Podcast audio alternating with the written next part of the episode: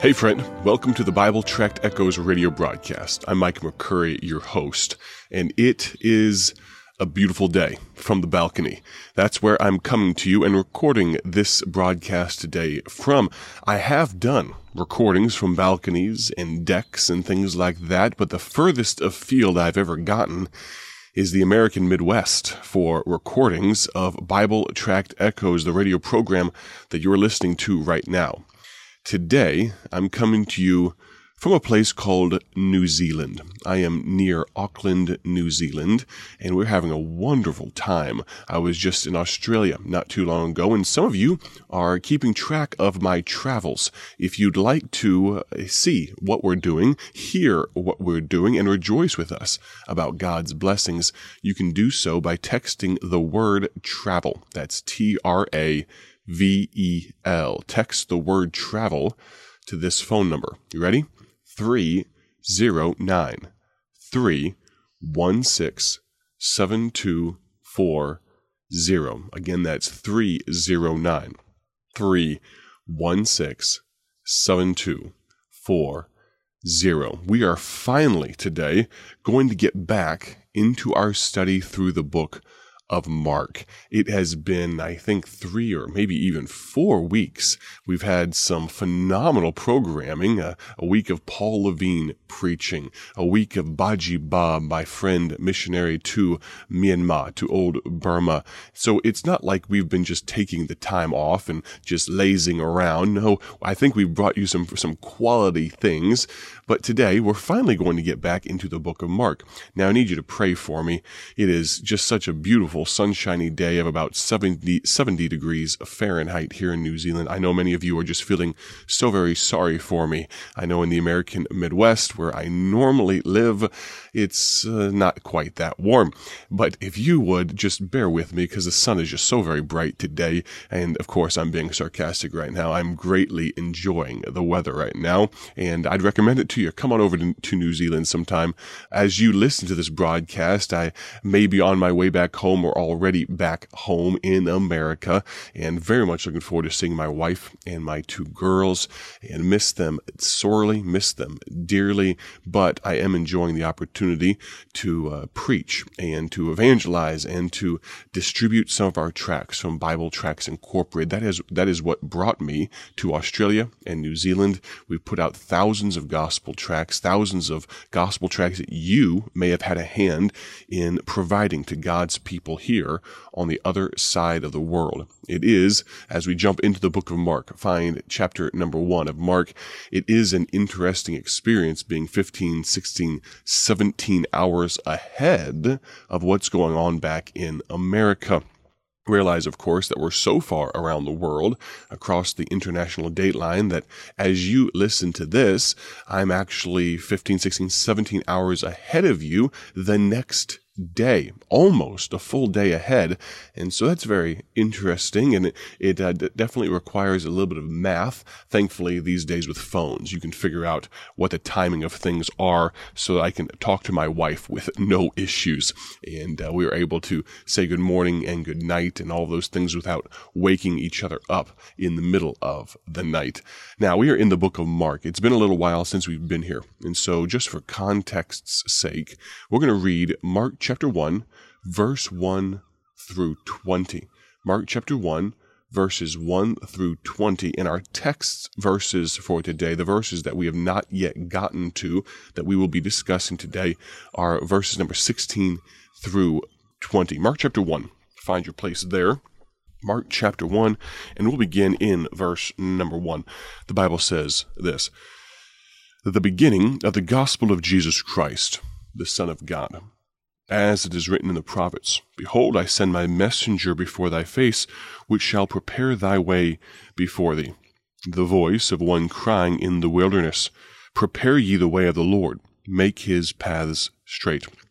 John did baptize in the wilderness, and preached the baptism of repentance for or because of the remission of sins. The because of, of course, I added for some clarification there.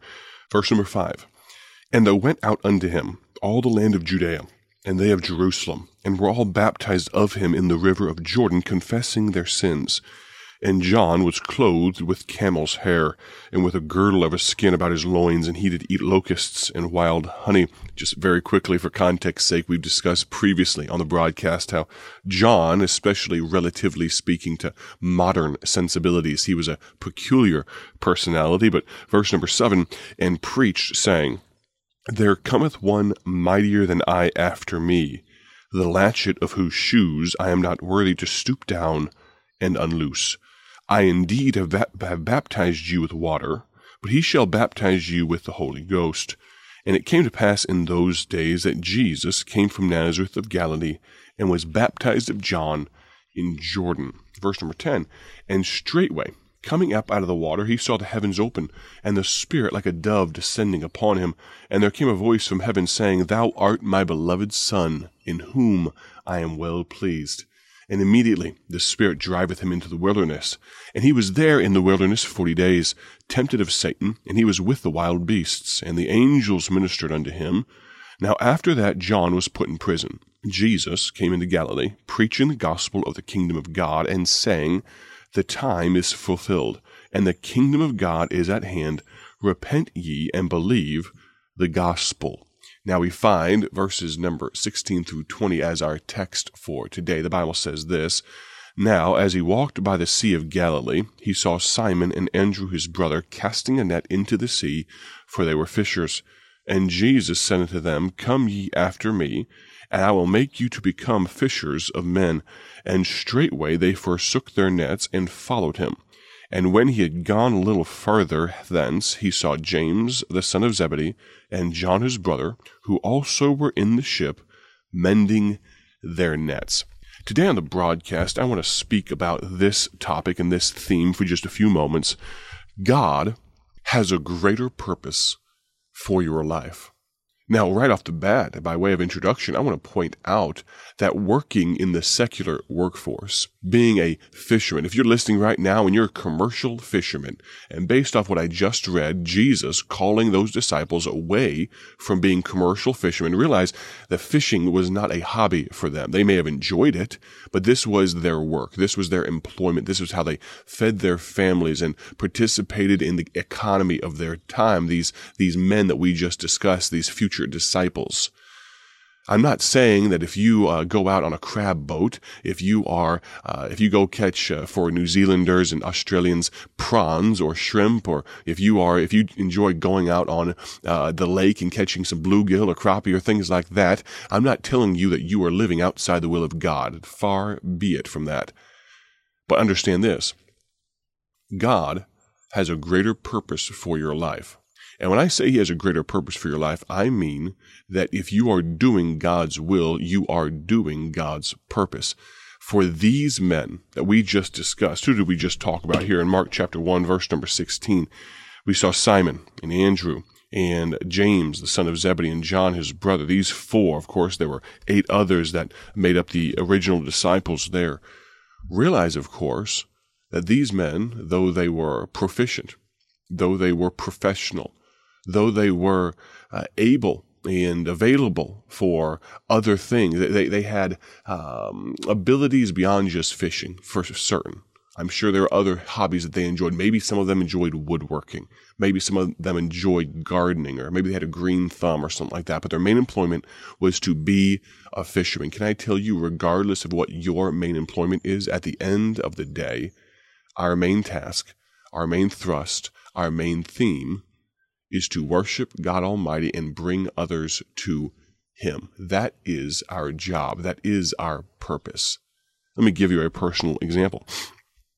It's amazing how God's timing works things together for good.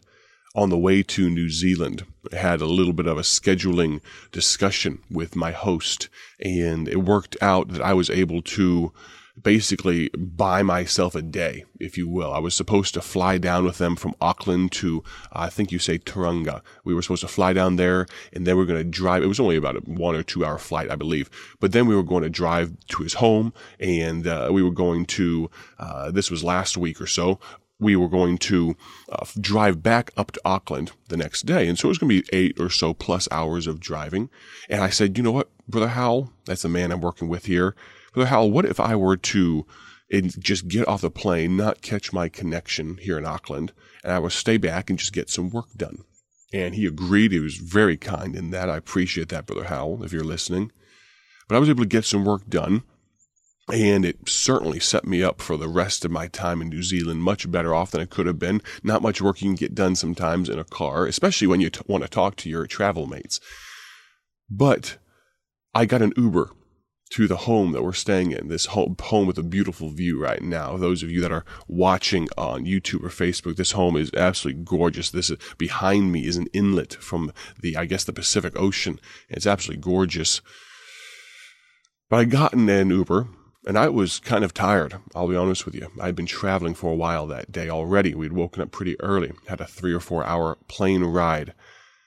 I got in that vehicle and I began talking to Sachin Sachin was his name, an Indian man living, he's lived in New Zealand for about 12 years or so.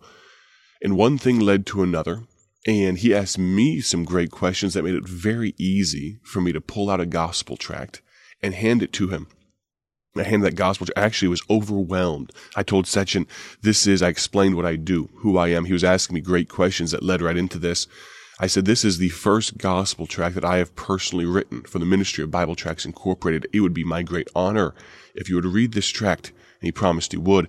And we spent the 45 minute drive discussing theology, discussing Christ, discussing what he believes. Now, when I got out of that vehicle, Sachin had not accepted Christ as his Savior. But can I tell you, a seed was planted a seed was most certainly planted in Sachin's life, and he, I left him with another seed, that gospel tract. And I don't know what will become of that, but I can tell you, I did my utmost. Honestly, I wish the ride would have been longer. And we sat in the car when we pulled up for another few minutes, talking even longer. But of course, I didn't want to keep him from being able to make his living, uh, Ubering and driving. But it's amazing how a last minute schedule change. I was supposed to get on a plane. I was supposed to be sitting beside a Christian man, Brother Howell, for the entirety of that flight. And we might have been talking about things of Christ, but Brother Howell's already accepted Christ. He's already saved. But I got to talk to an unsaved man because you know why? Because God has a greater purpose for my life. And God has a greater purpose for your life as well. Let me encourage you, if you're listening right now, to accept that purpose. I'd love to talk to you about that. You can text me at 309 three one six seven two four zero. As always, have a great day for His glory. We'll continue in the book of Mark tomorrow. God bless.